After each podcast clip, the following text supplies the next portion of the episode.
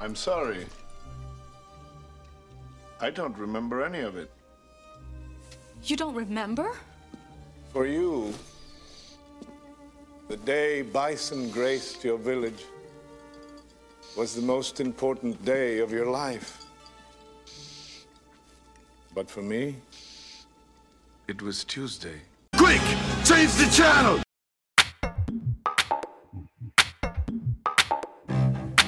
It's like people only do things because they get paid. And that's just really sad.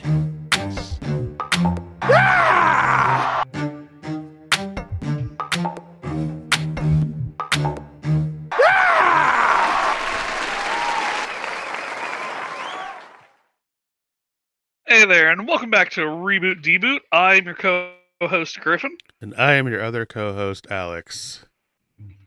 We're a couple of dudes like to sit around and watch novelty movies and talk a little bit about their reboots. couple of guys being dudes.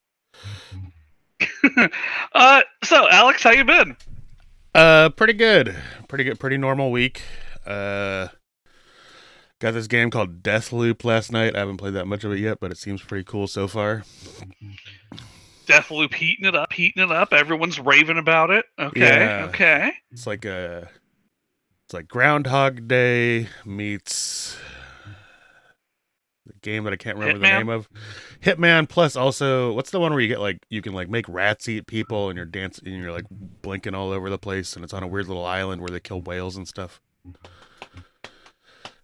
There was one called Death of the Outsider, something I don't I don't remember. It's, Oh, uh, uh, uh, Dishonored. Dishonored, yeah. yeah. Sorry, it's a very Dishonored. rat- I I played Dishonored too. I don't remember making rats eat people. Uh, Maybe one I didn't make it that far in the game then. one of the spells it's either dishonored dishonored 2 or maybe it's like death of the outsider or something but there's one where you can like cast a plague of rats onto people one of the one of the spell That's abilities.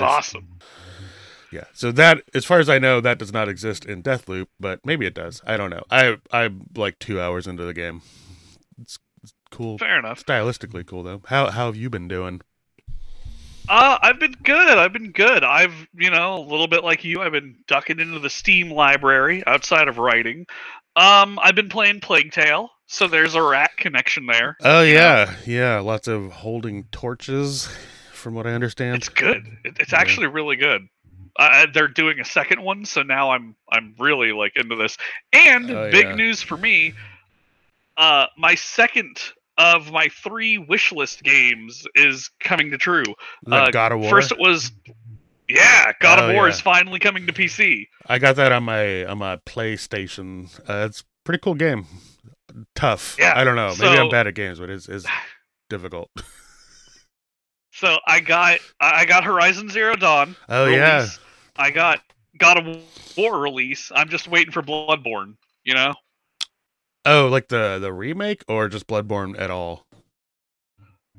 just, just Bloodborne in general. Just like it's Uh, I, it's time. I want it on okay. PC. I want to play Bloodborne. It like needs to it needs to come to PC now. I didn't know that wasn't on PC. I know It's that, like Dark Souls, all the Dark Souls games are on PC, right? yeah, but I'm not. It's Bloodborne though. There, I like the. I prefer the look of Bloodborne over Oh, Dark Souls. The aesthetic. Okay. Like Right. that weird uh Victorian werewolves and blood magic stuff happening. Right. Gotcha. Yeah. I know you I know you're into blood play. That's cool. Yeah. weird, weird way to put it, but all right. Games Uh, that involve blood as an aesthetic. That's all I meant. Yeah, fair enough. Um, all right, Alex. Well, it's been another week, and as you know, we're uh, we're here to discuss another. I mean, it it feels like our mission profile of like, hey, let's talk about movies and their reboots has become a hey, let's watch this okay movie, and then it's fucking tragic dumpster fire reboot. That's know. what this is turning into, right? Well, last week I felt like let's watch this movie that I thought was okay, but was actually really bad, and then we'll watch a second one that is bad but in its own way, and I feel kind of the same way about this week. Yeah, uh, this week, I hope you guys got your quarters ready, and you're gonna need to put them into that arcade machine because uh, Alex and I were diving. Oh, or, or get your Segas out, where uh, we're breaking into the world of Street Fighter. Oh yeah, and Sega Uh-huh. is what I played Street Fighter 2 on, which is the only one I really played that much of.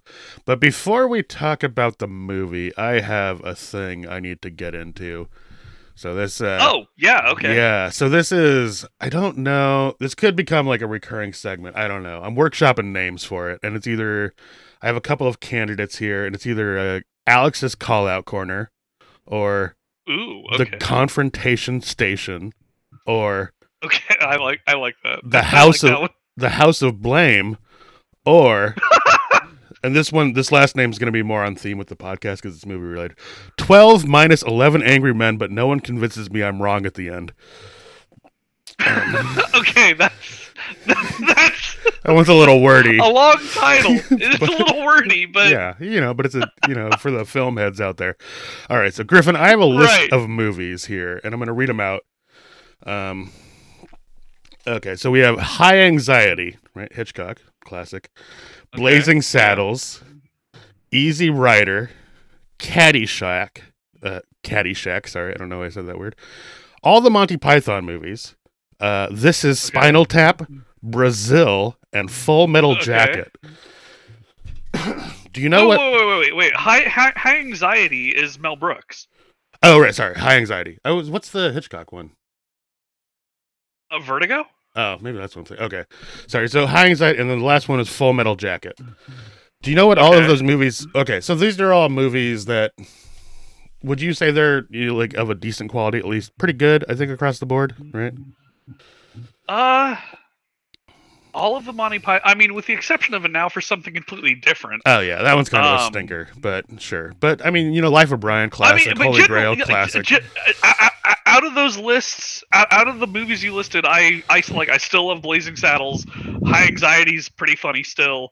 Uh, yes, and- I, I, I'd call those still movies that hold up well. that Brazil, Easy. Rider, and Full Yeah. Metal Jacket are like film classics, right? Right. Yeah. you- do you know- Do you know what all of these movies have in common?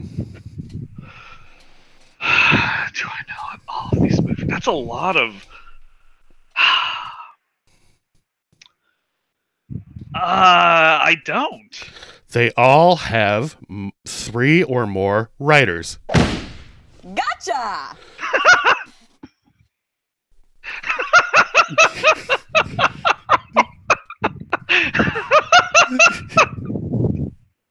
Do you have anything? As as astute listeners of the podcast know, Griffin has this rule that he's referred to twice about how once you get to more than two writers, things become a shit show. So I just I just want to know if you have anything to say for yourself in the call out corner here now with Uh, your you, you know what? Yeah, yeah. You can put the lights on me, and I got no problem defending this. While those are movies that I'll admit I love, and I wasn't aware they had three writers, I'm still gonna say that a couple of fluke awesome movies that have three writers do not make the ocean that have three writers that are horrible. Uh, it doesn't defeat my argument, right? well, I will show Like, you the list i found Broken Clock is multiple right at least. multiple Oscar winners like across the decade since the 30s. There's a bunch of movies, right, multiple writers. A broken clock is right, but even a broken clock, you know, like yeah, well, okay. so yeah, like of of course I'm sure out of all of the movies that have been made, I'm sure that there are multiple with multiple writers that can be good as you listed. But- however, There's also, The I mean, ideas- conversely, the there's also, you know, a billion movies with a single writer that are awful, right? Right, but there are also a billion mo- like movies that we've talked about so far though have been so atrociously bad to me because they've been fractured or they've been fragmented or the plots have been weird, character motivation seemed odd, pacing was strange. These were movies that I was watching and I could tell it was confusion. And you could see this confusion, and that confusion breaks down to the script. And that script is because it's a hodgepodge of three different people fighting for their own creative control. Well, I uh, Right? I do not agree, and now I'm queuing something that I've prepared for the end of this segment: the call out corner, the house of blame, the confrontation station. Alex. Oh God, not the gotcha answers. Bet you thought you'd get away with your gotcha, gotcha, didn't ya? Alex.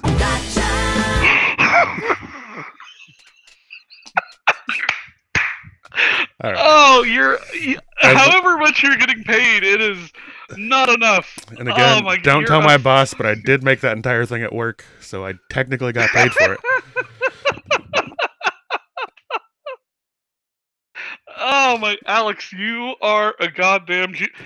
Like for people who think this is a bit, it is absolutely a bit. However, it's a bit only Alex knew about. He told me he had a skit, and I'm like, oh yeah, like a segment. Like, okay, cool, that's great. I even sent him the text saying we're radio ready. that was fucking a level right there, my friend. Thank you. Well, that that uh, so that brings the call out corner to an end for now. We might there might be more in the future. Maybe not entirely focused on Griffin, but probably he does do a lot of things wrong. So we'll see. That is fucked up and not true, and you know that shit. That, sir, is slander. All right. Well, on to Street Fighter. Yeah. Yeah, on to Street Fighter. Uh, so, what's your uh, connection with Street Fighter? I I knew I had oh well so I played Street Fighter 2 Turbo a lot as a as a youngin um on my Sega uh I don't know why I said that weird. On my Sega.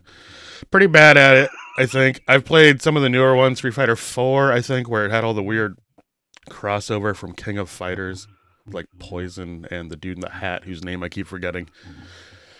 Uh, I don't know, but like we talked about with Mortal Kombat, I'm just bad at fighting games in general. Mortal or Street Fighter, I've tried to do the same thing where I've read about like the characters and stuff, but the plot, quote unquote, is so hard to follow, and it's been retconned a billion times. It's like impossible to find. I guess there's like a continuity that exists now, but it's very. It's like the loosest anime plot on the planet, and even that is probably giving it too much credit uh and i'd seen so and i'd seen the original movie like the live action movie once or twice in the past and I totally missed legends of chun li outside of watching this youtube video on this channel called folding ideas where he he talked about how he talked about it as a failure in storytelling and all the ways it went wrong. And i'd seen that a couple years ago but that was my only experience with the legend of chun li. Okay, uh, so there was Street Fighter 94, which is based off of Street Fighter 2, well and then super Street Fighter 2. So I don't want to be the that guy, Right. but because there's characters that weren't in Street Fighter 2 that are in Super Street Fighter 2 that are in this movie, it has to be right. super super sorry. So, you know. No, yeah. Uh, so then there was a canned sequel because, and we'll get into why there was a canned sequel because this movie is, whew, but the it did make original one, money. yeah.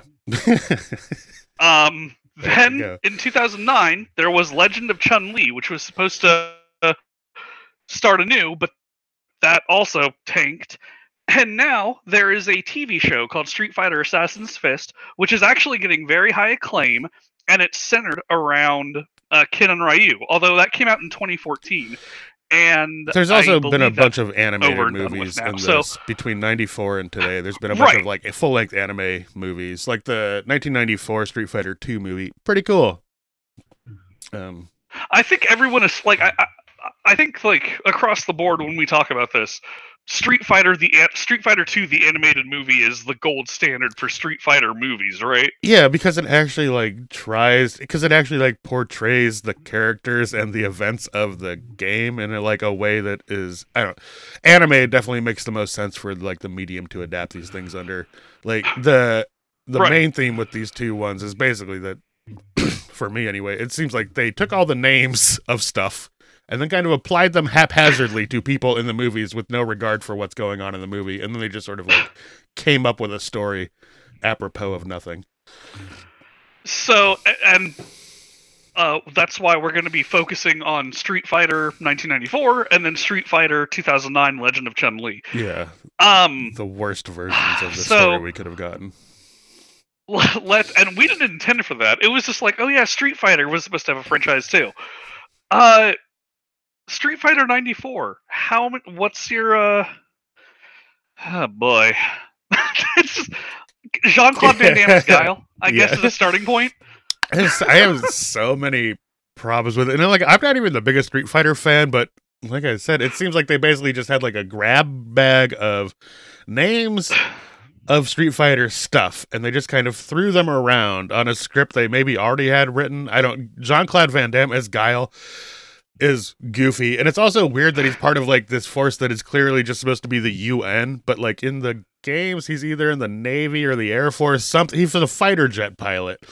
He's a, the old Navy. yeah, he sells pants and then he flies planes on the weekend. And his general was Mike Mills. Yeah, General Mills. so- And so to have him be like part of this UN fighting force, which is also weird, and then like in the movie they're in a country called Shadaloo, but like in the games it's Shadow Law, but the, the- like that, that's not their fault. There's like a mistranslation there, but the, it's not a it's not a country. It's a criminal organization. It's like a it'd be like saying this movie took place in the Latin Kings. That's not a country. It's a criminal organization. Uh, yeah, I, yeah. I mean, oh my! I had so so okay. I didn't get viscerally mad like I did with Mortal Kombat when I was watching Street Fighter. I was just confused because there were parts and moments of Street Fighter '94 that I was watching that I'm like, okay, this is. I, I can see why they made this choice. Like, I get the year it came out. I get what it was based off of. I can understand how this movie came to exist. And then there are other parts of the movie, and I wrote down on my phone as a note, why would you make a movie like this? I actually and I don't mean like why would you make a fighting movie? I mean specifically why would you make a movie that looks or sounds or is like this? It's truly bizarre. I actually had a really fun time watching this one, but it's more in the like so bad it's good kind of way. You know, like it's so campy and over the top and weird. And then Raul Julia as fucking Bison really is amazing. But like in a I can't I'm not sure if like he got there and was like, well, this is kind of a shit show. I'm just gonna ham it up or what. But he is just like mean, so over the it- top in it. It's he's It really sh- fantastic. It shows his professionalism though, right? I yeah, there's just so many. The movie, I, and I think the movie knows it's a comedy because there's like a lot of like gags in there. Like Zangief is unintentional, uh, probably intentional source of lots of comedy in it. There's the part where they're Oh, watching like, that fucking DJ. truck on the TV and it's like, gonna run into their tent, and then he says change the channel. Um, Like and, uh, the entire interact like anytime DJ is on the screen, like Bison's Black Henchman, yeah, which is another weird thing because that should have been Balrog. I get, but like Balrog's a good guy, I guess because he's American. I don't. I'm not sure why they reversed that. Um, right? So Yeah, fun, fun and stuff like there are there's like music cues that are meant to be parodies and like they have a weird quirky announcer as like the armed forces dj and Yeah, but for, only for the first like ten minutes of the movie. He goes, he does the "Good Well, Morning no, Vietnam" he comes line. comes back again later Oh, yeah, he's just like at random he points. comes back yeah. again later there's one where it's like he's like what do you do if bison's thugs throw a grenade at you pick it up and throw it back at them and it's like what yeah, they were, they were really trying to do Yeah, too man. many things in this. And I was just like, as a movie, the plot, even for like all the Street Fighter shit aside, which is like it's not really even a Street Fighter movie because it's this is based on Street Fighter 2, but there's no fighting tournament happening here. This is the UN, I guess, or it's supposed to be the UN, but it's the Allied Nations and not the United Nations, so it's technically different. But they still all wear the same robin's egg blue helmets like the UN does, and they're in what is supposed to be Thailand, but they keep calling Shadaloo, uh, and they're like going to take down Bison because he's a criminal. I get. I don't. There's lots of weird stuff around. Like I don't think the the UN maintains peacekeeping forces. They don't really do active military campaigns. So this is like that was my biggest. That was like the first thing was like this is weird. And then Guile's an American guy, but he's he's supposed to be American. But you know, he's ever like he is supposed to be the most american guy he's yeah, like if you ever heard Jean Claude Van Damme speak, though, you're not your first thought isn't like, oh, this guy's from the Midwest. It's he's very clearly from European. he has that fucking like clearly fake american like flag tattoo Oh yeah, that was good too. like on Yeah. like on his arm, and it's clearly like that's not a t- this like, is also before Kylie so- Minogue was making money because she is Cammy Yeah, in this. yeah, she's Cammy. it's so weird. So, okay, how much do you think this movie cost to make? Oh god, I hope not a ton, but there's a lot of extras in it. There's only like two sets really though. I don't know, maybe like a million dollars.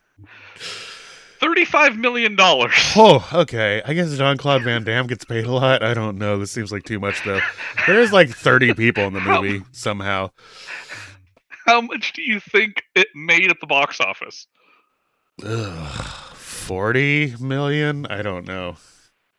Ninety-nine point four million. That's upsetting. I had to go make a shitty movie. I, so, uh, like, there are moments where, first off, again, going back to like the movie being written to where it's kind of campy and they know it. There's a line when Bison and Sagat and like undercover Ken and Ryu are at this circus oh yeah, I forgot about camp, like Yeah, the belly dancer that is Chun Li. Sorry, all of my gypsy, all my gypsy friends. I meant Romany camp, and like they, they're like, it's the black market. Oh, it's the and they're thieves, the thieves market. Yeah, yeah, yeah, yeah. Okay. Yeah, they make that like they go helicopter only used once in Vietnam, and it's like I think they say not- only ugh. used once to fly out of Saigon. I think is what they say, and it's like, I guess it's a fall of Saigon joke. I don't know. Yeah, I'm like, I'm like that's a that's inappropriate. Like, I don't, I'm trying to think, like you know, because like 1994, like the Vietnam War is only 20 years old or something at that point. This is just I don't. Was it like a source of comedy? I this is before they were like when did Platoon come out? I feel like we knew it was serious already. like, yeah, Full Metal ugh. Jacket came out in the 80s, right? Like people, yeah, I don't. It is goofy whenever they're making Vietnam War jokes. I don't know. like out of all of the joke out of all of the wars or conflicts you should make fun of vietnam is probably at the top of the list right Yeah, or any. I don't know. Ugh, I get no because like world war one is so far detached and like you can go back and like make fun of like sure. the gap in technology or like some of the military strategy world war ii has been a subject of satire as far as like mocking hitler or like some of the decisions that's fine, but no one ever makes fun of the Holocaust for very obvious reasons. But Vietnam Mel Brooks is just though, he, like he has a little bit. Uh, right. Yeah, Right, the okay. Vietnam, and then specifically with the fall of Saigon, which is like a tragic thing, and all these like these people that are basically like about to be killed by their government, trying to get on these helicopters and stuff. It is, I don't know. this is a bold choice, I guess. I'm like, you guys, and that isn't the only other fucking weird, like, Oh yeah, because they do the to- Good Morning Shadaloo Yeah, well, on the boat. and again, like, so like we're in Bison's bedroom, which, by the way, that man has an amazing collection Oh. of hats. That was my favorite thing is the hat rack and like him getting changed behind that modesty barrier, and then you look it pans over and he's got like five different hats for every occasion, and they all have their own little pedestal. Everything, everything with Bison was fantastic for me. Every scene he's in is great. Uh, th- those parts are really Like, I enjoyable. I want a Street Fighter cut of just Bison. Like, it's like it watching was someone. so good. It was the most. It's like he's doing performance art, and no one else in the movie is on his level. It's really fantastic. Raul Julia like when he... kills it. when he walked out in that smoking jacket, I'm like, Oh, oh, yeah. there's Gomez. yeah, he does. He does look like fucking Gomez, or he seems he has the mannerisms of like a crazy Gomez Addams. I love just him like taking one hat off and then putting on a hat that is almost identical but not quite. And then he like pours those like James Bond s cocktails while he has and uh, while he has in the back of his like sensual bedroom a painting of him in the style of John Wayne Gacy's Pogo the Clown. Yeah, it's it's like a very similar. I went and looked up the picture afterwards, and it's like it's very it, it's so intentional. It could not be intentional, and it's a picture of the serial killer clown, essentially with Bison's head photoshopped on top of it. It is amazing. But uh, and I also love. There's also a different, bigger painting that is Bison riding a horse in the background, like in the style of Napoleon. there is. Honestly, I kind of want that painting. Oh no! And then the skull, the skull fireplace too, is fantastic. It's it's he's such an over the top villain. That is probably the my favorite and the most accurate part because like in the in the games, Bison is like out of his mind, crazy and evil, like doing all kinds of weird shit. Uh, this is like Raul Julia totally makes sense in this for me. He's easily the best part of this entire movie. With the rest of it's kind of a s- snooze fest, but the Raul Julia is fantastic. really. So here's so they're going through and they're trying to dismantle Bison's organization, and there's no tournament. And at Yeah, the same time, They're not even trying to dis- to dismantle it. Really, like they they put up this weird front about wanting to get spies in it, but then they just do a full frontal assault in the last act of the movie. So I don't really. Oh, and Bison has hostages, and he's just shooting them randomly. and he's got them all in that Like- pit, and he's throwing dead bodies down there into it's truly a he calls it maniac. the hostage, The hostage pit, yeah. hostage pit. yeah. Uh, so so uh got so uh bison has taken a bunch of hostages one of the hostages is guile's friend charlie blanka right? Yeah. Oh, carlos yeah. blanka Which we only know because Guile, the dude who's apparently terrible at OPSEC, is like, "Hang on, Charlie, my really good friend and military buddy." They didn't. They had no idea. He Yeah. says this over over a news feed. Apparently, while he's trying to bait Bison out, but he's also like, "I'm just really gonna fuck my friend here."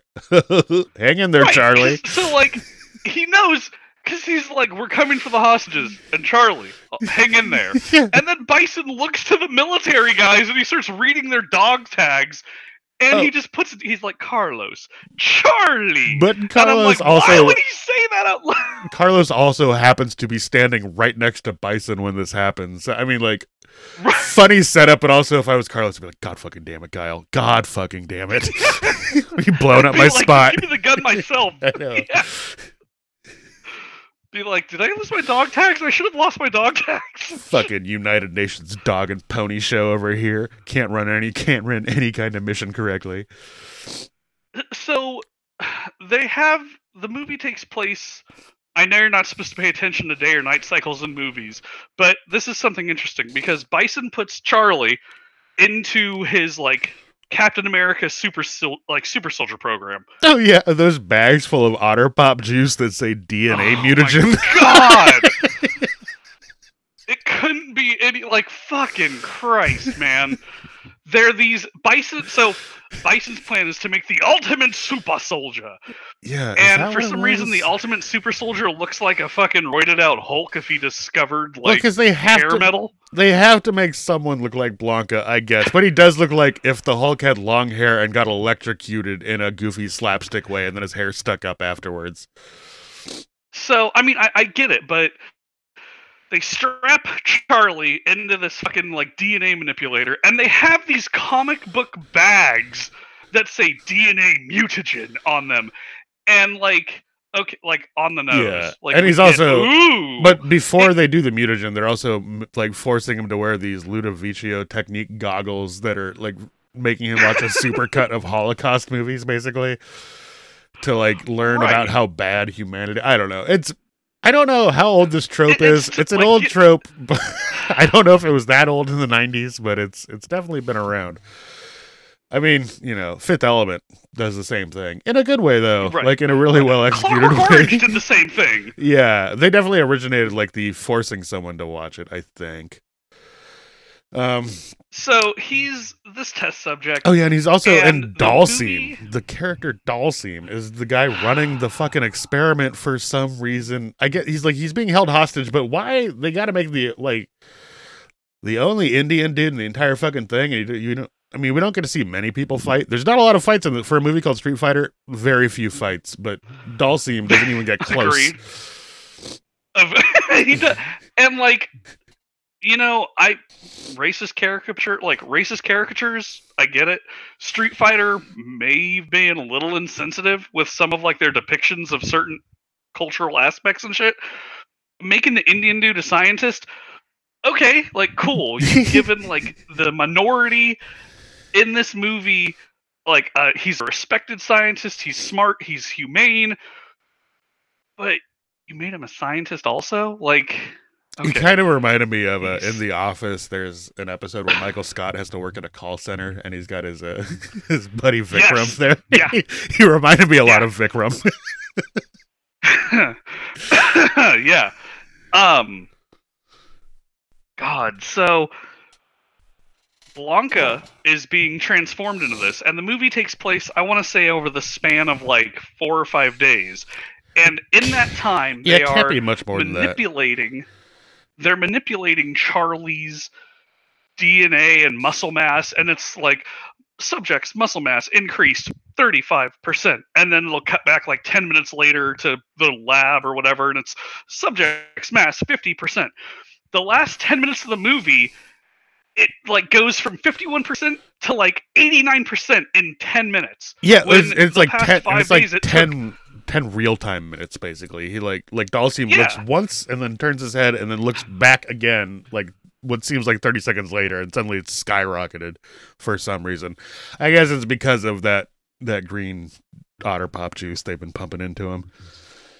But it took five like they were pumping that thing like it took five days to for to get to zero to 50% to remap his mind and behavior and then the last 51% it suddenly somehow goes faster Well, you know, it's like a progress bar on the computer where it gets stuck at like twenty one percent, and suddenly it just snaps and everything's done after that.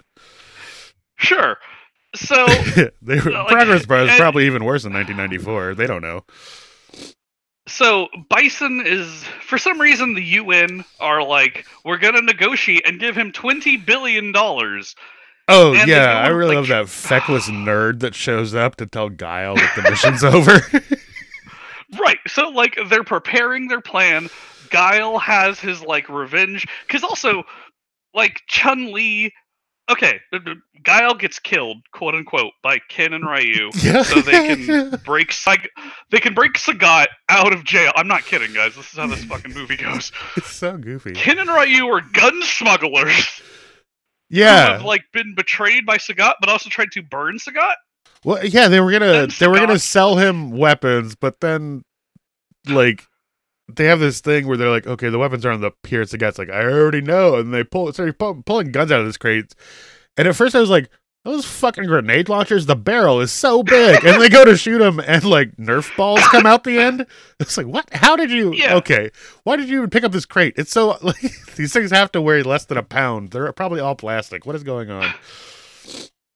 Like uh, so Ken and Ryu are gun smugglers, not ninjas, not fighters, gun smugglers. They do they do make It's oblique references to their sensei. So it's like they're trying to work in a little bit of Go Kid 10 Yeah. in there. I guess he's like he's dead at this point and he should be in the chronology of the games. I guess he'd already be dead by Street Fighter 2. But yeah, they're they're like uh just straight up criminals, like not even Robin Hood type criminals. There's a point where I think is it I don't I can't remember if it's Ken or Ryu. Is like, wait, are we? He essentially goes like, are we the bad guys? Like, what have you? What good have you done in this so far? Nothing. Nothing. You're obviously the bad guys. No, no, that's Zangief and DJ. I mean, they do that too. Or Zangief does the "you get paid for this." Uh, there's No, no, there's no. Well, at the end too, Zangief is like, "Are we?" The oh yeah, guys?" And that was DJ's like holding that crate of money, and he's like, "Are you? Ki- we took hostages." yeah, yeah. I do love. There's a fun evolution from Zangief going, "Are we the bad guys?" to and Wreck It Ralph Zangief going, "You're a bad guy, but you don't have to be a bad guy."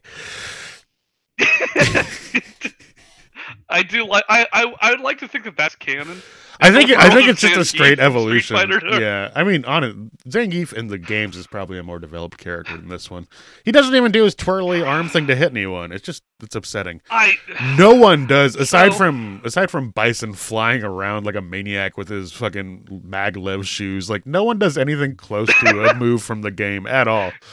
It's really upsetting. It levitates bullet trains. And in that, like, he-. And then he shoots fucking lightning out of his hands. He's like, and he's like, it's electromagnets, don't you? I was and in my head, I'm like, that's not how that fucking. That wouldn't make lightning shoot out of your fucking fingers. That would just like make your hands clap together. He goes electromagnetism. Yeah. It makes bullet trains levitate. It makes my command dome levitate, where I can observe the world. I do like and it makes me levitate. Yeah, and he does like the most obvious wire fighting, where he's like coming down in these weird fucking arcs, back and Oh forth. Oh my god, he does like But he does the fucking like Superman fly thing. Oh, it's so That part was fun though, because that, like, in Street Fighter 2, I love playing as Bison and just spamming that move where he do like the the floating like torpedo thing across the screen because you could hit from really far away with it. It was a if you're bad at the game, I recommend trying just spamming Bison's torpedo thing, uh, much like he did in that So- scene, but it did not work out. So, uh, Ken and Ryu were inscripted by Guile, or they're conscripted by Guile to infiltrate Sagat's organization because Sagat sells weapons to Bison. They kill, quote unquote, Guile to Yeah, like, during a prison break, blah, blah, blah. and they help Sagat, or like they're in this prison break with Sagat while it's happening, and they kind of orchestrate the thing to like ingratiate themselves with. I don't. It, honestly, it's Right. like it's a And- harebrained plan and a harebrained scene, but it just works, I guess. I don't. and as that well as that's going on chun li is a news reporter with her news crew and camera and sound guy balrog and honda Yeah, yeah. E Honda, Balrog. so they're supposed to be all a news crew but they also have this like double life everyone has a double life in this movie so then Yeah. chun li like dresses up in all black like fucking Just like a, a uh, black noir from the boys Yeah. Well, without the mask though, she's basically just wearing like a, a full black. Like she's she's essentially like the tech crew in a theater, right? She's like she's meant to blend. She's wearing just an all black onesie so she can blend into the background and manipulate the set without anyone noticing. So she is tracking this now escaped convoy with like Sagat because they're gonna find Bison. She finds like a second tracker is jamming their tracker. Or she So she she, traces a second second tracker. tracker back. Yeah. Uh, right. To a morgue Well, yeah, where Guile is supposed to be. But why is Guile laying in the morgue when she gets He's there? still? full on It's in a body bag. I know. It's- It's been Why is he still laying? How long? Like, okay, so just to Guile's catch been laying her down in the body yeah. bag. It's it's very odd. There's so many there's so many points in this where like this is. I mean, yeah, it's it was funny. Like it makes zero sense. Very funny. Makes zero sense. Zero. So, and also, as the movie goes on and the characters get more like ratted and like ragtag, they get closer to the outfits in the video games they wear. That I did kind of appreciate. That was nice. Uh, the one thing that really, Except honestly, T-Hawk is fucking like, Oh, yeah, he T-Hawk's looks- transformation is so bizarre. Also, he looks nothing like his video game persona, which I think is basically like jeans, a leather jacket, and a shirt. I think it might be a jean jacket, but in this, he's just in full on like UN slash AN camo. I don't. Well, uh, I'll- it's he starts out in blue camo. He starts out in like proper like military camo pants, It's the military same- camo. the same jacket. camo that everyone else is wearing, and that Guile is wearing, and that Cammy is wearing. It was really frustrating because I'm like. I don't think Street Fighter 2 had palette swaps yet. Why just put them in fucking green? Why isn't this just the American army doing shit? I, ugh.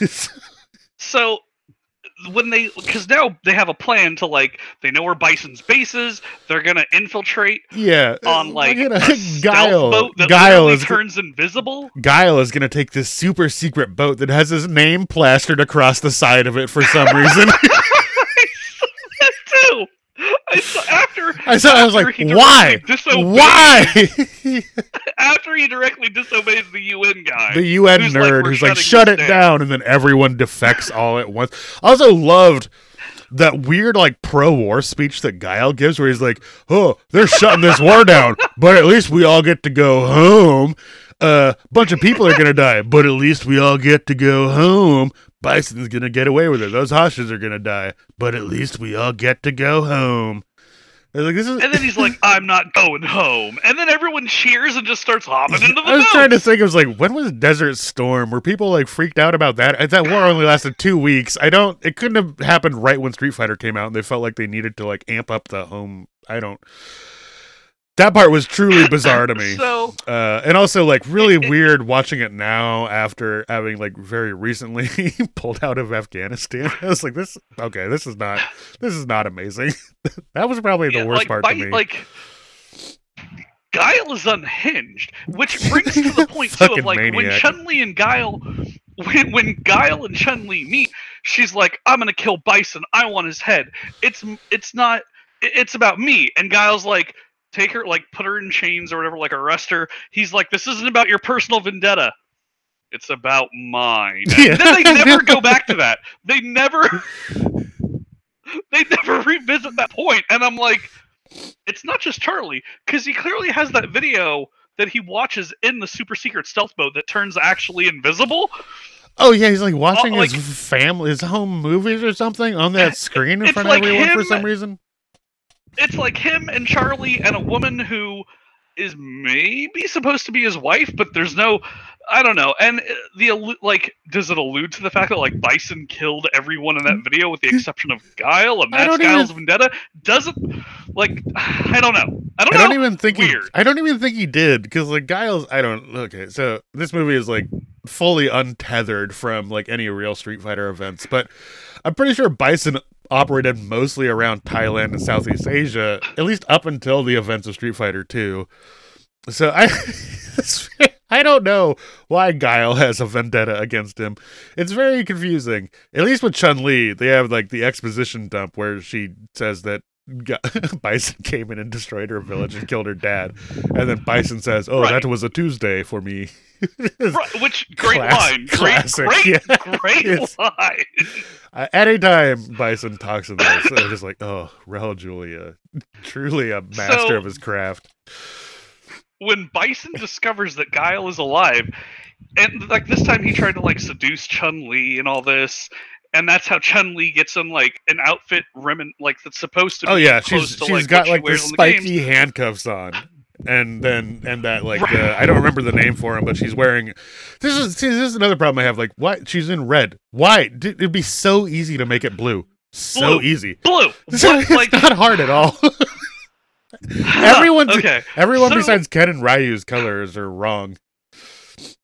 Yeah, uh, like now Ken and Ryu have been like inducted into the gang because they're deep undercover. Yeah. Now they get their like they are given or whatever. yeah, red and white, which just happened to be the two gi colors they have available. That was convenient, at least I guess. I don't. Also, Right. like Ken and Ryu are So- weird. Like their hair is backwards. You know, like Ken has the I, the short hair and Ryu Yeah. has the longer hair. I don't little little nitpicky stuff, but it's like, did they? I don't want to be that guy. Like, did they even try and play these games first? You know, there's only two of them at this point. Just, there's literally only Well, Street Fighter Two. about playing these games. Oh, yeah. has like it, the, the the attack comes on right like Guile's plan they're going to distract the defenses take them down then the troops are going to storm in it's going to be this huge fight blah blah blah blah blah Bison then like realizes Guile's alive and he turns to Chun Li and goes now witness the power that you spurned and he goes to like a control panel that's just a map of the world but Uh. it, it also has like a joystick and It has- button yeah, it has- it from has- an arcade machine. It has fight pad on it, so it's like it's two joysticks next to six buttons, two sets of six buttons and a And are, joystick. Even colored the same. Like yeah, it's like red on top and yellow on are, like, bottom. red, it's just blue, the kick yellow, punch green. buttons. Um, and he's I don't think he's looking at a world map. He's watching like a live video feed of the invisible no, no, boat. I'm, I'm the the thing that the panel, the, oh like, where the yeah, buttons yeah, are in the yeah, joystick. right. Oh right, it's and up- that's it's of on the top world. of the map of the world, and then he's like hitting the buttons and it's Right. making stuff happen on the video feed that are watching. I also love that right. like they pull up that video feed and there's a very visible like big wake in the water they're looking at but no boat. And they're like what's going on? And then the boat appears like oh now we get it. I'm like you fucking idiots. This is why you can't do anything right? You didn't think like let's put two and two together? There's probably a fucking boat making this wake and not like a weird invisible phenomenon of nature? Well, so this is what's strange because Bison has now released proximity sea mines. Fine, okay, but when he tells like when he tells Chun Li, "Witness the power you've spurned," and then he releases proximity mines. Uh, th- What? That- Now I will- really like. I thought the power you. I. Thought the power she spurned was gonna be like nine nukes coming down from space. Or Now something. witness me as I button mash ineffectively. yeah. Now, Alex, here's something else too. If tell me how pro like tell me what a pro, like tell me if anything proximity. How does that work? Uh, I don't know what the mechanism is, but it's supposed to. I think with like with the underwater ones, they're just if you get close enough, there's maybe like some sort of magnetic thing that goes off and then triggers them. I don't. I don't know. The Okay. things they were setting off look like depth charges or something that were like styled They to be like- like... the pokey. The way they blew up made them look like depth charges because they shot like giant pillars of water up in the air. And they were also Right. like setting him off one at a time, but he like kept on doing that thing where he's like from Futurama where he's like, You shot where I was and you should have been shooting where I was going to be. However, proximity. They said because Cammy's like, oh my god, they're proximity mines. Oh yeah. But they have to be set off by Bison is clearly Bison. setting them off. So, Yeah. like, are they proximity or is Bison trying to beat the before they go? Fucking nonsense. Maybe uh maybe it's like so maybe the the guys who set those mines up. So I did this thing when I was younger playing video games where I would play a one player game and then I would take the second player controller and not plug it in but hand it to my little brother so he would not hassle me while I played video games and made him think he was doing something. maybe they did that for Bison. Craig, don't listen to this. No, he knows. I've told him now. We've come clean about it. Oh, okay. We play actual Okay. games together now. But, you know, back in the the Mario and Sonic days. Right, right. Um, so Actually, could have been Street Fighter 2 also. Might have time wise, might have made hey, sense. So everyone gets on board. The fight happens. Blanka's like now a man beast, but he ha- he's the body of a beast, but the heart of a man, or the soul of a man, right? Fifty that's- percent of the soul of a man, right? Because they show that thing where Dhalsim's watching him watch really fucked up shit, and it gets to like fifty percent like brain warpage, and he's like, "Let's make him watch wedding footage," because that's Luther not King. gonna. Yeah. Oh yeah, Martin Luther King and wedding footage, because that's not gonna make a man more crazy. You watch a bunch of other people get married while you're being tortured. so the fight happens, and Jean Claude Van Damme, who actually has athletic ability, has the weirdest fucking weird cuts. And Although- clearly like wire cut stuff too. Like Jean Claude Van Damme is an actual I don't think he had I think he has a kickboxing record, but it was from like his teenage and like young twenties. I don't think he was an actual like ranked fighter. Yeah, I just think he has like an amateur Amateur kickboxing record in in Brussels or whatever. Right. Uh, the muscles from Brussels. Um, he, he he does have some athletic ability. So like, let him show off a little bit instead of like doing these weird cuts where like he doesn't get to perform. Yeah, this could have just been any person with muscles. All the fights in this are just bad. They're like I mean, it's like the it's like the Ninja Turtles fights, honestly, from the older one too. They're just they're just bad. There's not like martial arts happening. It's a series of like pratfall stunts. Right. Uh, so the movie comes to like an end point, and like Zangief is like, "Are we the bad guys?" And he rips off all of his clothes and he turns his pants into like hot pants. He joins the good guys. Bison has been killed, resurrected, killed. yeah. Uh, and then like they do a freeze frame. Oh, the freeze frame at the end. I was the perfect cherry on top of this fucking this train wreck of a movie. It was so weird. Why? Like- like most of these people have never met until five minutes ago. What is going on? They all like the entire main cast of what you would consider like the cast lineup for Street Fighter, right? If you got to pick a character and all that, they have assembled at the end of the movie. They look as like the like the temple explodes, and then they all like strike a pose, and then it has like Street Fighter, the logo, and it's clearly like a freeze frame shot. Oh yeah, yeah. Well, yeah, because they freeze the shot and then plaster the Street Fighter emblem over it for some. Also, there's a so there's this there's this guy called I think Captain. Oh God, Cap. I can't remember his last name, but he's he's this character who they they do like close up shots to twice, and he is only speaking in I think it's Chinese in the movie. He- like, like captain. Yeah. He's like the police captain guy, but he's also part of the part of the AN force or whatever. But they they replaced a different Asian character from the video game with him. This guy Fei Long, who's sort of like a Bruce Lee homage slash ripoff. Right. Um, but they just replace him with this Captain Amada. I think. Oh, I think it's Amada. In the in the movie for some reason, I guess I was reading about this, and apparently Capcom thought this guy was going to be like the face of the franchise in in uh live action versions of the game. I don't. It was it was weird though. Like, what? yeah, I don't I don't know, man. I. ugh. Yeah, Um. there's a lot of points in there. I was playing this game where I was trying to like identify all the characters, and I'm like, okay, they got three of four from the new class, and then I was like, oh, maybe this guy, because there was like T Hawk, you only know as T Hawk because uh, fucking Jean Claude Van Damme says his name out loud one time near the end of the movie, and then you're like, Right. oh, that Well, okay, so- it's supposed to be T Hawk. like, so, as Bice, as as Guile, Cammy, and T Hawk in their like proper uniforms, like get out of the boat, it explodes or whatever. The first thing is like. Guile says, "Hey T Hawk, where'd you get that bandana?" Oh, yeah, and he's like, "I have it with me all the time. I wear it for luck." And I'm like, "Okay, that's I can allow that. It's a, like a little piece of fabric he puts in his pocket. I get that, totally fine, no problem." By the end of the fucking movie, he is in gray camo pants, just a black like velvet vest, and then like where'd the vest come from? Why'd he take his shirt Oh off? yeah, Where did he's he wearing change like of pants. he's And, dressed like, John Redcorn in camo pants. Yeah, I just don't understand. Different color pants. No, like what? Why? It's just fucking bizarre. Yeah, there's a lot of costume then- changes that happen in the last act of the movie, and they don't show you them happening. People just pop in, and suddenly they're wearing something different. It's, it's pretty fantastic. I also like when Ken I- rips the like- sleeves off of his gi. That was fun. Bison and Vega are the only sa- and Sagat. I'll give it up to Sagat too. Bison, and Sagat are the only saving graces for this. Oh yeah, Sagat was good, and I do like too that at some point Sagat loses his shirt, and you see his massive chest scar, which was cool. I'm glad they threw that Right. in there. But so really, that was '94.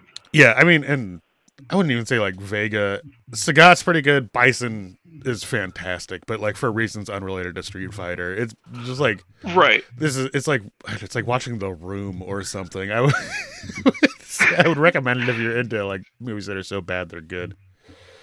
So that and that was Street Fighter '94. By 2003, plans were made for a sequel, Street Fighter 2, and there were Oh. rumors that Jean Claude Van Damme, Dolph Lundgren, and Holly Valance were supposed to join. That project never materialized. It would be funny. So like Street Fighter is based on the events of Street Fighter 2, and then Street Fighter 2, the movie, would have to be based on the events of Street Fighter 4 or 5 because they both happened before Street Fighter 3 in the chronology of the games. Or I guess they could have done like a back. They could have done like a prequel thing if they went into Street Fighter Alpha, I guess. But Yeah, I don't. I don't know. I don't know. I don't know.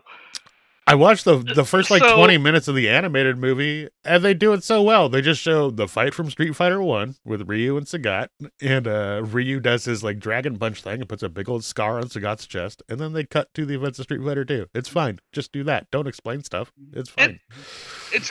and I've seen that movie. It's great. Like I Yeah. actually enjoy that animated movie. It's Especially- awesome. If you love if you like '90s anime, this is right on the nose for that. It's fantastic. So that was 94. 2003 canceled.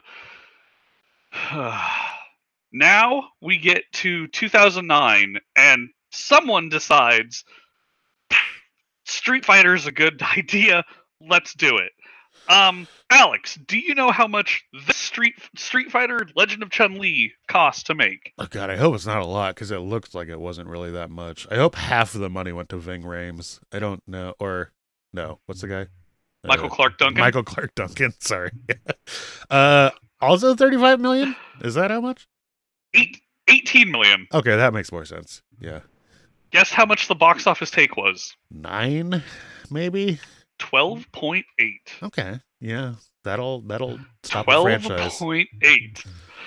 So that is why. Well, that's not why, but there, there's the money part of it, right? Like, Yeah. uh, 18 to make, 12.8 to make. This does not follow the uh, Roger Corman uh, pattern. So Street Fighter did not become a thing up until now. The Assassin Fists show, which is doing really well.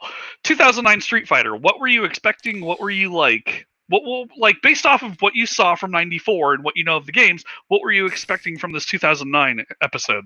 Well, so like I said, I had already watched this YouTube video like a couple years ago about how the Legend of Chun Li, like it was it was this dude doing like critical film theory stuff, and he's talking about how this movie fails at telling its story.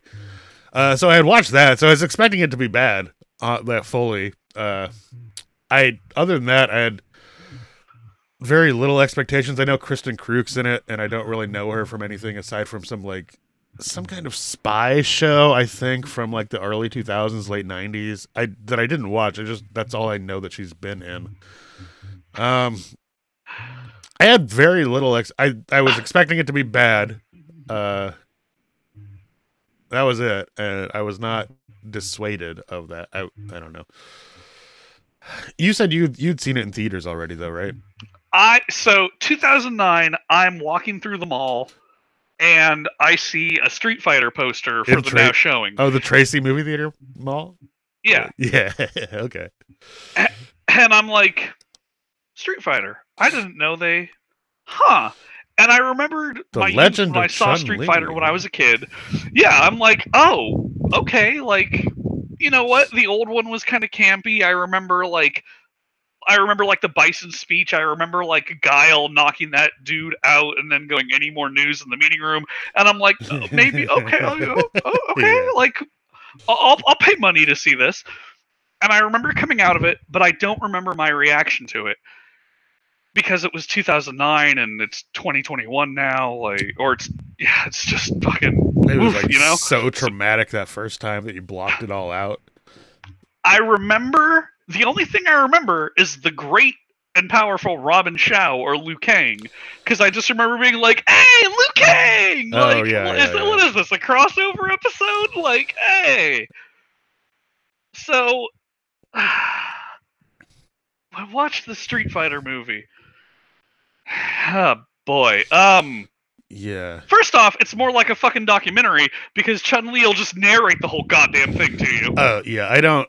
Not a big fan of the narration. There's a few movies it works in, but generally Wait. don't like it. Way too much. Yeah, and oh god, this movie. One of my biggest takeaways was like this movie thinks that I am a stupid person.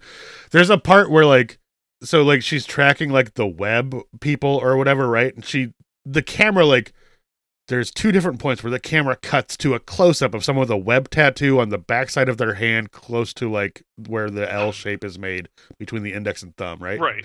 So she sees that on one person, and it close ups the camera. I'm watching, like, okay, clearly this is important. Then they show a second person a little later, closes up the camera, like, okay, this is important. And then she's talking to this woman. She's like, the web, and they show a picture of it on this scroll. And then the movie cuts to flashbacks of two scenes that happened less than five minutes ago, back to those close ups. It's like, yeah, I knew that. You showed it to me so close. It was obviously important. You don't have to show it to me again. Like, is that I don't. hmm.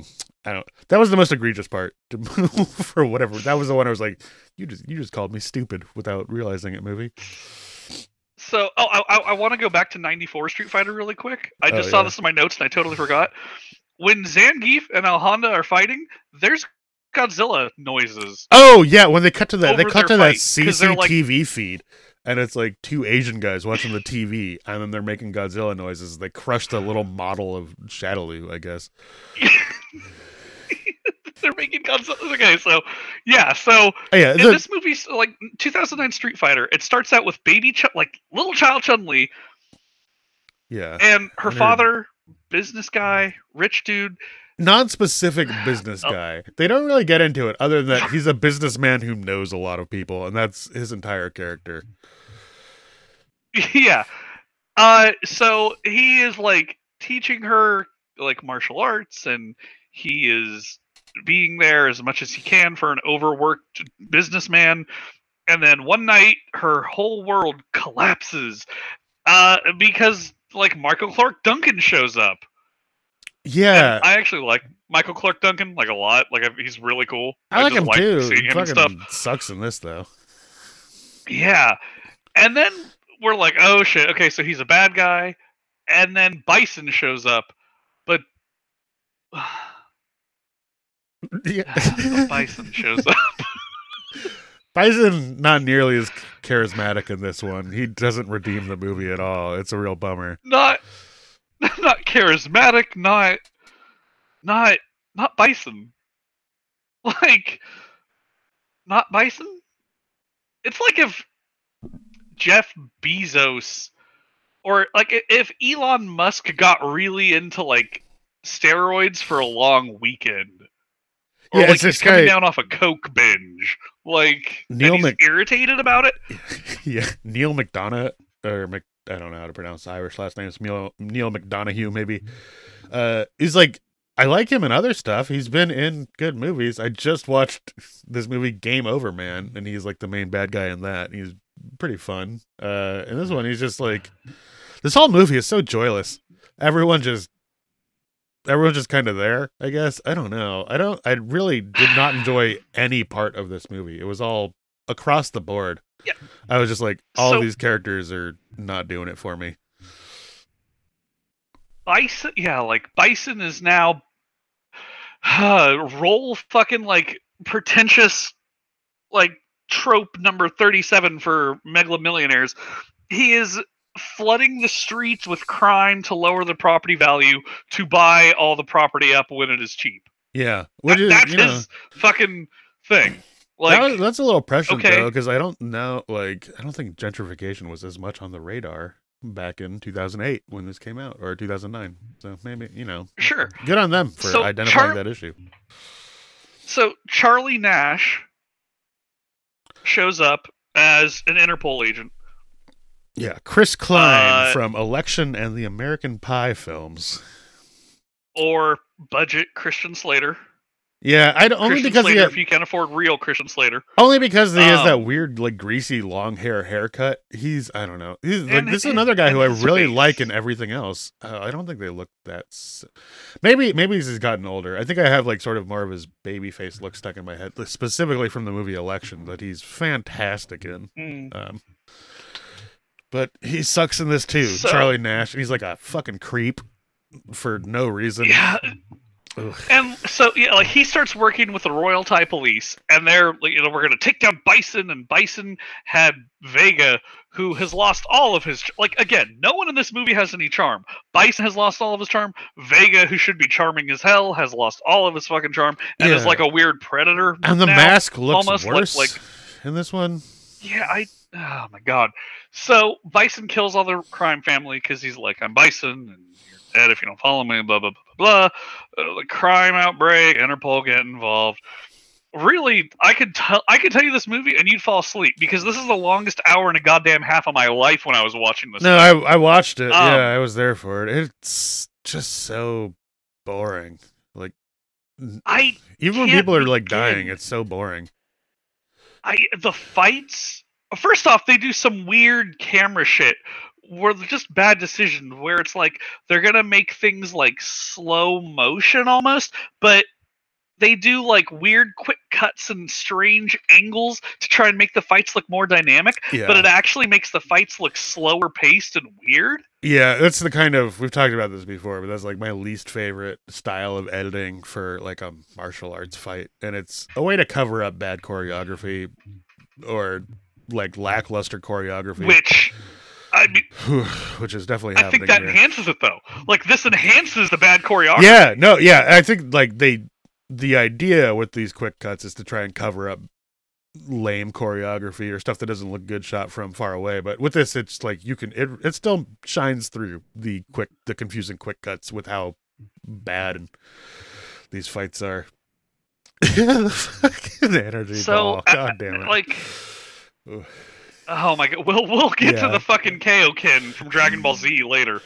Uh, so Chun Li like loses her mom, and then for some reason to Her- join or the her, web her or dad find her dad gets or kidnapped and then her mom dies of cancer later like her dad gets kidnapped when she's a kid And then her mom Right. dies of cancer like 17 years later when Chun Li is an adult. And then Chun Li's like a professional piano player and she goes to Thailand. and in order to in order to find Gen, she oh, yeah. must give away everything she knows. Does it even So say she? Like, like she says to like, goodbye to Oliver. become one with the people Yeah. of Thailand, I guess? I don't. So she, which I'll, I'll explain what that means. So she says goodbye to her house servants. She sells her house in America. She moves to Thailand, but not like integrate herself in the community. She becomes like a vigilante hobo woman. Yeah, she sleeps on the street for two nights and she breaks up, I think, a single mugging. I think. But that happens later, because before that, she's like, cause she's again, thanks to Chun Li's narration, because we'd be too stupid if we didn't have that narration to follow the movie. She's like, I lost everything. I the more I lost, the more I found.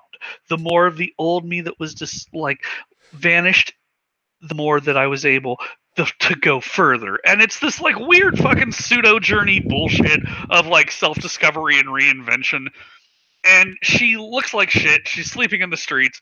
She like gets given an egg roll as a courtesy because she looks like she's malnourished at this point. Yeah. Oh, and I think And the wo- I think the woman- woman has the spider tattoo too, right? Because they don't show it as prominently, but they do cut back to her when she's remembering people with a spider tattoo. Right.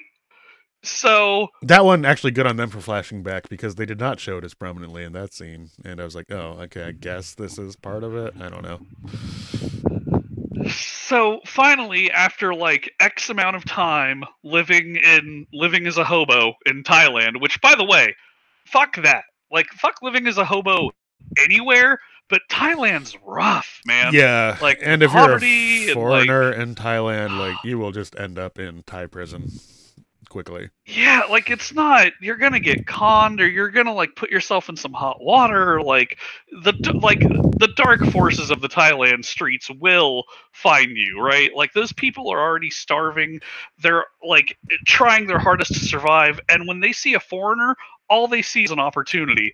And I'm not saying that against like the lovely people of Thailand. I'm not saying that against like the entire state of Thailand, but I'm saying that the streets of Thailand are not the safest place for an Yeah. uneducated foreigner entire city- and she's- walking around. She's not like in small town. We keep on saying Thailand, but she's in Bangkok, like the a giant, Right. like a mega city in Thailand. So it's like there's lots She's- where the Hangover Two takes place. You know, so It's literally where Bison is jacking up the crime rate. yeah, and he's he's also like yeah, he's got his weird like gang running around, and then also like uh private military company that he's running or some. I guess he owns the cops too. I don't I don't really know. Yeah, It's so- un, it's unclear. Bison has a lot. Bison has a lot of fingers on a lot of pies. Uh, So Chun Li like decides enough is enough because she sees an old man getting abused, and then she like fights off the gang in some really anticlimactic, boring fucking fight. And then Liu Kang shows up, or Robin Shou shows up, and that's cool because I like Liu Kang. I like Robin Shou. And then he's like, I will teach you about the web. I used to work for Bison and then I left and now I fight for the people. And I'll teach you to fight for the people. And then he puts her through like the cruel tutelage of Robin Shou, right? Like, oh, that that part was okay when he's teaching her how to fight with the blindfold on. And, uh, like they do the lead up to it. And He's like, I was like, why is he turning on that buzzsaw? What the fuck? So I have to ask you now, being my, ball bearings our, at her. resident, yeah, the the podcast's resident uh, karate expert, Alex. In all of your years of training, how many times did your sensei like blindfold you and then throw ball bearings at bells to distract your senses? Have you catch them on the ricochet and then push you into a buzzsaw and then attack you with a sword? well, I did not make it to black belt, so maybe that came later. But I don't remember seeing anyone doing that in the studio. Uh, there probably a back room for that kind of stuff. I would imagine you wouldn't want the parents to see. Probably freak them out. When they turn on the buzzsaw, they just turn on 80s music really Why does he even have that? And like, why is it in his Zen garden? Right, 'cause it's like it's So, like he's got a big sand pit in there that he makes yin yangs in with his feet, and then it's all these bells and wind chimes, and then a buzzsaw. It doesn't look like he's doing a lot of carpentry in that place. It's for his cruel tutelage, you know, like uh so at some point he's like teaching he's like you know, we're gonna like Bison, we're gonna fight him, blah blah blah. You have to learn how to fight and control your anger, and Bison will see through your anger, and blah blah blah blah blah. Fucking, we've all seen this done a million times before, right? Yeah, it's just the scene Uh, from Return of the Jedi. It's just that. At some point, he is like making, he's like standing in his sand pit, and he's meditating while doing some. yeah, he's doing wushu, um, I think, or maybe it yeah. looks. It kind of looks like Tai Chi, like the sort of flowy hand movements and dragging his feet around. But what's he doing? What what's happening in the flowy hands, Alex? Oh yeah, a really poorly created like CGI stock light effect is like making a ball in front of him, and he's it's. You know what it reminded me of is they show in 1994 Street Fighter they show Bison getting electrocuted and it's so obvious that they've put the electrocution bolts like just on top of the film. It doesn't look integrated at all. Reminded me reminded me a lot of that. And this is 14 years later. Not a ton of excuses for one of the two CGI effects they have in this movie to look that bad. Yeah. So, uh, um, I'm. Everyone knows like the Hadouken, right? Belongs to Yeah. Ken Ryu. Everyone well, knows that. I mean, Chun Li has Chun Li is able to do the same. Most of the people have some Right. sort of like ranged energy ball thing they can throw, and Chun Li can do the same. They're called different things, but Chun Li has one of those in the game. Right. This, uh, according to the script, and I'm not sure if this is according to the game or not. Um, oh no, it is. Okay, good. Uh, yeah. So it is, uh, her Kaioken. Yeah, It's it's Chun Li's Kaioken specifically. Um, but it doesn't look or feel anything like like this is very strange. mov- Yeah, I don't like. it doesn't look or feel like Street Fighter. Like you said that none of these feel like Street Fighter. At least Street Fighter 94 to me it felt a little bit like Street Fighter. There was some semblance. This I had to keep reminding myself, "Oh yeah, this is supposed to be a Street Fighter movie." Yeah, it doesn't And- help that like the only Street Fighter. There's only like four Street Fighter characters in it. I guess out of a cast of like seven people, four of them are from Street Fighter. I guess, but I don't. I don't know. Well, Nash, Yeah, so there's Nash, there's the Right. Thai cop, uh, and then there's Robin Chow. None of them are from like Street Fighter stuff. And there's Chun Li and Bison and well, Na- no, Nash is a Nash is a Street Fighter character. Is he? Charlie Nash is a Street Fighter character. Oh no. Okay. Oh yeah. Oh fucking yeah. Which again, never see him fighting. He works for Interpol. He doesn't look anything like his fucking character, which again I get fine. But like Oh god, he's in Street Fighter Alpha Three. Yeah, he does not. He's like not nearly as yoked out as he. Sh- okay, and he's got like the weird yeah, Doom Spike haircut, like from the Misfits. Okay. Yeah. So oh my god. Oh so yeah. Robin Shou teaches Okay. yeah. So That's it. So they, they just pulled a name out of the grab bag, and we're like, okay, Interpol cop. Right. What's right. fucking stupid is like Cammy is actually an Interpol in the game. Like, what? I don't. Huh. that agitates me. it's like even worse. Um. So uh, Liu Kang teaches Chun Li Charlie her Nash. ability, which is fine. Uh, yeah, sorry. Go, continue. Yeah, yeah, no, no. The the Charlie Nash thing is frustrating. I just pulled up the that you know Wikipedia. It says he's a friend of Guile, so I, I'm, I'm sure they were waiting to weave that in. Which again, in Street Fighter '94, when he calls him Charlie, Yeah. Oh, yeah. It could have been just Nash instead of Carlos Blanka from Brazil, that is also in the they- UN. it's like I don't. Honda. so she like now has the ability to fight Bison. Blah blah blah. Bison. They flash back because now we need more narration. So now it's Liu Kang's turn to fucking narrate, and he tells us Bison's story about how he was born to Irish missionaries and how they died, and he was left abandoned. And then he grew up on the streets of Bangkok as a thug, and then he wanted more and more. And then Stealing he puts the good baskets part of of his fish soul from old people. They take something from like the video games or like something clearly from a video game lore and they try to throw it into a movie that is abstract of all video game concepts. See, I thought like this so Street they, Fighter they do is movie is not they do his daughter thing, and I thought his daughter in the movie. I was like, oh, okay. Well, there's this whole weird thing in the video games where Bison keeps on like cloning himself, and so Cammy is actually a clone of Bison. Like he keeps on making these like these clone blanks that he can put his soul into, and so that's like Cammy has like a, a blank backstory. But that's what. She, so I was waiting. I was like, oh, maybe this White Rose is gonna be Cammy. That'd be cool. No, it's just some random girl. Yeah, it's just his daughter that he put the good part of his soul into. Yeah, who's in the And movie for, for, like, a total of like three minutes. And uh, it, it doesn't explain that he's Robin gonna transfer his soul or if he wants to. It doesn't even go. Robin Chow is like her his daughter is his only weakness, but like that what does that mean in this context? And also, no, because like spoiler alert, Bison gets his neck snapped by Chun Li at the end, and like the daughter had nothing to do with it. She was just like she just oh god. In this, she, he gets his neck snapped in the stupidest fucking way. Oh yeah, that was weird as hell. just thinking about it now. So, I'm like, Chun Li does her bird kick, right? Like her upside down spinning bird kick. That I But- appreciated. that I was like, be like a cool moment. But Yeah. they slowed it down It looked to try and like get more effect. And that's not even And the right like, kick. looks- Like her fast kick is her standing, pulling back like up to one leg, and then like kicking side kicks a bunch of fast times or whatever.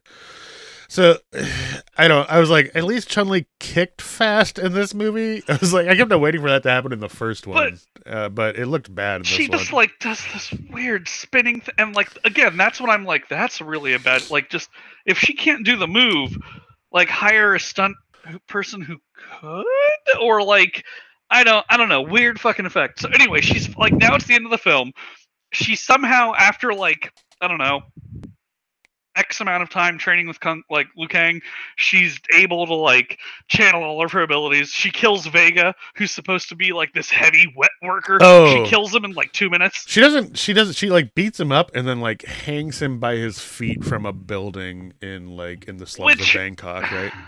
Like I guess as a Which- as a message to the two other people that she's about to go and confront, Balrog and Bison. I guess I don't know. So, uh, the, like, they find out that like the White Rose, which again, fucking on the nose writing because. Bison, is- like it's a package called the. White Rose. This weird MacGuffin that only gets brought up in the last like twenty or thirty minutes of the movie is like suddenly now they have to track down this shipment coming into the docks. They keep on terrorizing that poor It- it- dock worker and beating him up for no reason. It's- they go to the dock and like, and of course, you know, Nash walks in one day after like a les like after, after like Bison's former like associate who's like was being seduced by Chun Li in a bathroom, and then she like fights her, and then Bison ends up killing her because she tells her all about the White Rose. And blah blah blah blah. Oh yeah, in a really like whole department gets shut unexpectedly brutal way. He has her dead body hanging up in this fucking thing, and he's like boxing training next to Michael Clarke Duncan. Mike, Michael Clarke Duncan, Duncan is like hitting a weight bag, and they show Bison punching, but you can't tell what he's hitting, and then it turns around and he's just like beating the shit out of this dead woman who's hung from the ceiling. It's really uncomfortable. That cut was like so jarring. What is going? This movie is making some bizarre so, choices. They like, But he doesn't have know, a conscience. Chun-Li He now- put it into his daughter, so he can do whatever he, he wants. He put it into his daughter, Alex. Yeah, after he So, gutted his mom while he st- or her mom while he still had a conscience apparently, but that did not weigh that heavily on it. I guess. Yeah, I don't, and that isn't how the. That's not how physiology or like biology. You can't just cut. In, it's not. Well, uh, okay. I mean, you know, C sections or I don't know, but okay. You know, not like that. Like that's not even that's not even the most egregious part of the movie. I don't know. The whole time was just like this is this is So, bad. like Interpol gets shut down or whatever because Bison has controls. Oh, the Thai the Thai police get some told fucking to agency. go. The Thai police get told to go do something else. Nash comes in there and is like, "Did everyone quit?" Right. And then like then Chun Li finds him and now they're all setting up at the dock because now they have like the white rose to intercept or what the fuck ever. And they've been in this office, they've been setting up positions.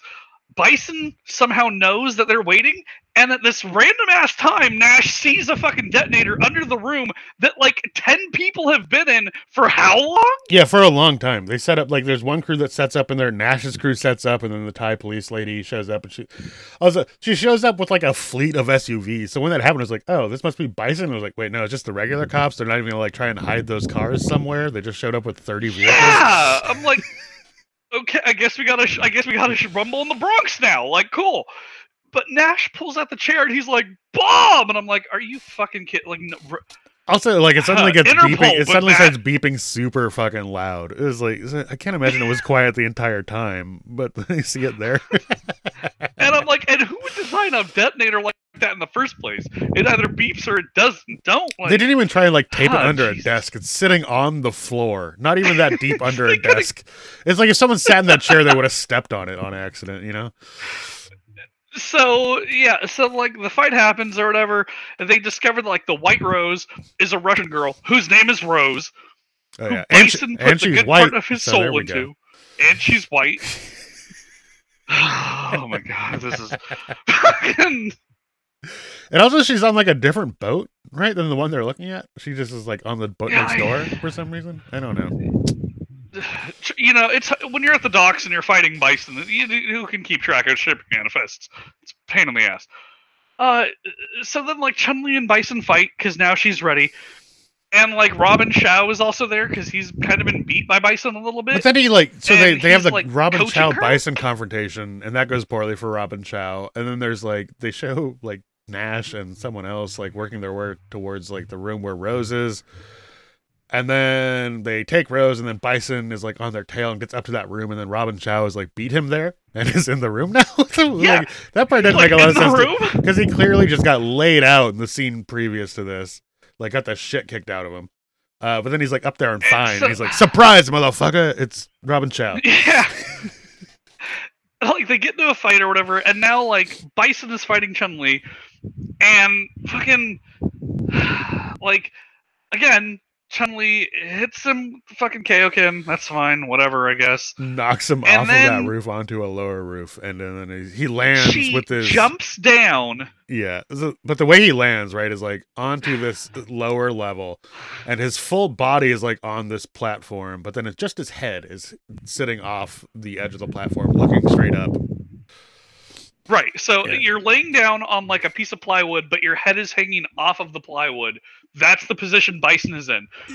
Alex, I don't have the I don't I don't have the strength to do this, man. Can you can you t- take it over? so Chun Li Chun Li jumps up really high, and then she uh she starts coming down towards Bison. And I thought she was just gonna like punch him really hard and like kill him like that or something, but she crosses her ankles, and then as she's coming down, like so she's like kind of doing a pencil dive but with her ankles crossed, and then her like the shape that her feet make is like a little V. She lands the V around the neck of Bison and then just like totally stops in space, which physics wise doesn't make a lot of sense. But she does she like she lands on his on his neck with the V and then she does a 180 degree like rotation and snaps his fucking neck all the way around and then like pops down is cool. It was weird to watch. Truly bizarre. Like it didn't, in the moment, it paused like twice. I was like, "What the? That was weird." And they do that cut back to Bison's head over the thing facing the wrong direction now. and then like her daughter like his daughter sees all this which again his Oh. daughter has been like in russia for x amount of time And she didn't. Also, she Tra- didn't know he was her dad. Like this is just some man who kidnapped her, apparently, and she's like, she is well totally no because she goes of. like papa so she, she has an idea of who he is but I like think she there's knew. clearly she- no I think connection she knew she had a dad. I guess because that's a thing that has to exist for people to be born. But like there, or like some kind of like DNA donor or whatever. But she like because her dad like has her kidnapped. Basically, she gets human trafficked on this boat. And then she's like up in this weird penthouse, and he's like, you know, I loved your mom very much. Who also like she never knew her mom either because Bison fucking killed her while the kid was in utero. So it was all Right. I don't. That poor woman is like just like no agency at all. uh, this man kidnaps her. Is like, I'm your dad. I loved your mom very much. Here's the ring she gave me. Five minutes later, he is dead, and then she's getting walked out into the crime scene with her dead dad by this random fucking skeevy Interpol guy. And he doesn't even try and cover her eyes. He's just like, oh, uh. and Chun-Li's like, make sure she has a good life. Yeah, fucking right. What? what? so so then you'd think that's it, right? You'd think in the movie, fucking Oh god. Chun Li goes back to her home in Hong Kong, Ugh. and she's like, she's like, she's getting ready to like calm down and like, you know, fucking Robin Shou shows up again. just hanging out it- like he's he's, like, like- your friend that won't go Yeah. home when you're made it abundantly clear that you're done hanging out, but he's still like just you want to watch The Matrix 2 or something? So Robin Shou shows up, and he's like, Chun Li, uh, there's this upcoming tournament. Uh, and there's a Japanese fighter there named Ryu something, and I've heard he's something special. And she's like, "Oh no, thanks. I'm just gonna hang out here for Yeah. now." I'm home now. I'm like, oh, okay. I guess. Yeah. and then credits. I'm not kidding. Robin oh and Robin. Chow was like, we need more people for our organization. I was like, what the like your group of Yeah, homeless people? Bison's dead. What? what are you doing? Why? So that's it. That's the end of the fucking movie. And obviously, because of how bad and weird this fucking was, Street Fighter 2 never happened. Probably for the best, honestly. I don't think that this should be adapted. I don't think that these games can be adapted to like a live action thing that makes sense. I don't know, man. Well, Assassin's Fist, which is uh, in 2014, that did really well. It was uh, high acclaim. I've never seen it. Um, it's a British live action TV show. Hmm. It centered around Ken and Ryu. Uh, it's like their beginning and how the stuff with the stuff with like them and training with, with so they're like training with I can't remember the Goku ten Go ten I can't remember the guy's name but their sensei or whatever the there is some Yeah. fun backstory with like their sensei is like the brother of Akuma and Akuma killed their sensei and then like both of them were trained by this other old dude who like right. kind of invented all this magical So- fighting shit like This is essentially before that happens. Like this is essentially before his death. oh before the sensei's death oh this is like way early days Yeah. then okay so this is like Yeah, pre every pre uh, everything in Street Fighter Right. basically So it's supposed to like it, it's supposed to be really good that like this is called the most uh the best and most faithful adaptation of the franchise. Everyone loved it. It was great. Um people have said that although it's hard to walk the line between balancing in jokes and actual really good storytelling, this walks that line almost perfectly. Well, that's good. I mean, because like neither of the And, movies and that's like watched, a, that's a quote that I that's that's a quote that I read. neither of the movies we watched even really try to like. They they just take the names of stuff and then like apply it to a movie that has nothing to do with any of this. Right. Um, which uh, brings me to like a you know we, we're do- we're done with Street Fighter. We're done with Street Fighter 2009. we Thank talked about it. Oh my god. Um, but uh, this really brings a question up: Mortal Kombat, Ninja Turtles, Street Fighter, these video game and comic book movies.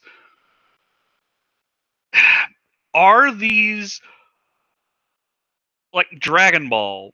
Why is the medium incorrect? Is that there's too much story to fit into one movie?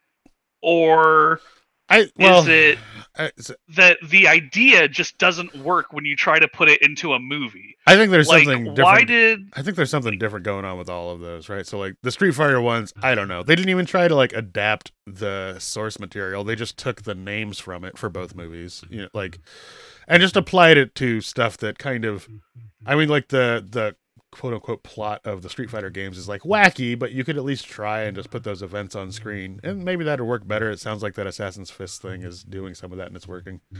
The Ninja Turtle ones, I really don't know. I haven't read the comics. I like the cartoon. Maybe it's because like shit that is cartoony doesn't translate super well to especially the Michael Bay like gritty live action one. Um Mortal Kombat, I liked. I liked the new one, so I don't know. And apparently it made money and there's sequels coming. So that one I think worked a little better. Mm-hmm. And they were really like tongue in cheek with it and embraced like how goofy of a premise the Mortal Kombat thing is in general. So like maybe that worked a little. Yeah, but ni- so did 94. Like so did 94 Street Fighter. How come that didn't work? Oh well, you that I mean you said that one that one made money, right? It's like a it's a weird movie, but it's oh god, sorry. I don't. I that one. I think that the '94 Street Fighter movie is like good, but not because it or not good. It's fun to watch, but it's fun to watch. The reasons it's fun to watch have nothing to do with it being Street Fighter. God damn. Um, yeah, I don't.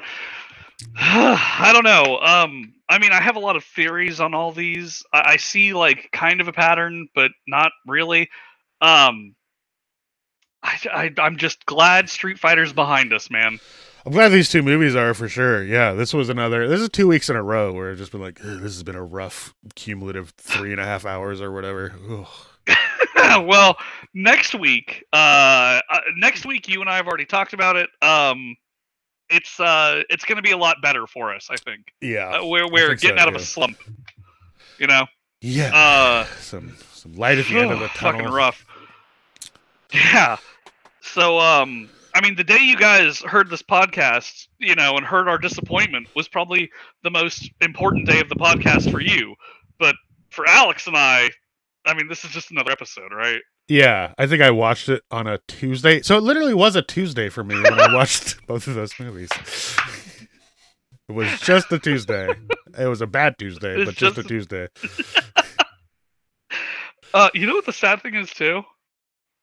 That was Mr. Uh, Julia's last movie. Oh, that does suck. God, he's so good. He died, and like they dedicated Whoa, it to him too. Oh, like, no, they do say that at the end. I was like, wait, what? I didn't even look into that, but I was like, Yeah. why is it dedicated to Raul Yeah. Julia? They say Via passed con Dios, right? man. Yeah, Fuck. yeah. That poor guy. I know, I know. well, at least he didn't have to watch like, The fuck. Legend of Chun Li. Like, what a bummer note to go down on. Yeah, But yeah. that's rough. So um, next week, next week, guys, uh, it, it's gonna be a little um, it, it's gonna be better, I think, as far as our sanity goes. Uh, Yeah, oh, do we have to ask? The, do we have to ask the questions? Uh, reboot, deboot.